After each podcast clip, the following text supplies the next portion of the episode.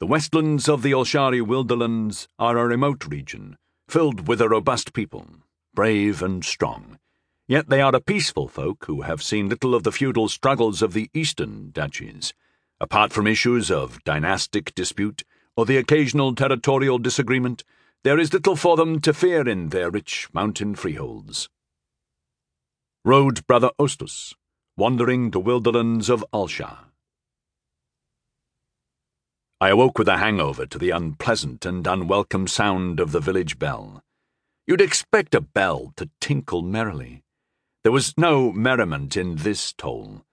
This bell was a locally produced, crudely forged iron affair that lived in a rickety, rough stone bell tower in the middle of the tiny mountain hamlet that was my home.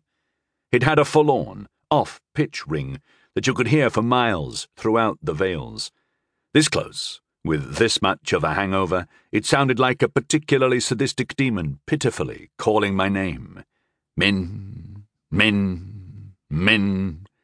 For a bare, confusing instant, I thought I was back in the jungles of Faris during my stint in the army, except that I wasn't pouring with sweat. A misty mountain chill enveloped me instead, and the smells weren't the pungent aroma of rotting vegetation and continual rain but the relatively clean smells of mountain grass and damp thatch of fire. As I emerged from sleep, my mind still foggy from the previous evening's excesses, I finally realized that the demon of my dreams was actually the bell, and I blearily realized the implications. The village bell only rang when there was a fire or other emergency requiring everyone's attention. I groaned miserably into my warm, welcoming pillow preferring the smell of the sweet mountain herbs and goose down to the odour of burnt thatch as I struggled to marshal my resources. If there was a bell, I reasoned, that meant an emergency, and almost every emergency would call for the assistance of the trusty village spellmonger. That was me. I needed to go to work. Damn it. Once that thought occurred, my feet, still in my boots, it had been that kind of night swung over the side of the bed of their own accord, and hit the floor in a manner that was entirely offensive to my head's delicate condition. My feet had better sense than my head, it seemed. An emergency at this time of night was almost always a summons for fire duty, or some medical issue, or a missing favoured goat, or something else important to the local peasants. I had spells for that. I encouraged my protesting head to work properly as I rose and shook myself awake. I could smell smoke. So it was probably a fire. The fire would have to be one of the close by farmsteads, too, I reasoned, because I had spells on the village as a whole to prevent such things within the bounds of the hedgework. But which farmstead? I tried to clear my head for a moment and summoned the energy to do a simple detection spell. It took a moment to happen. Magic and alcohol don't mix well. This sort of spell is easy and it doesn't take much energy, thank Ishi, because at the time I didn't have much.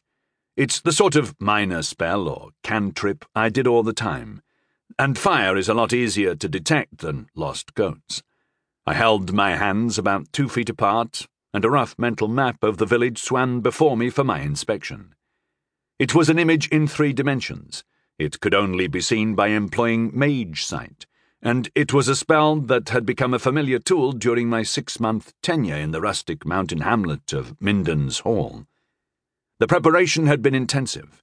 It had taken weeks of constant study when I had first set up shop, walking every inch of the tiny village and meeting every person who lived within.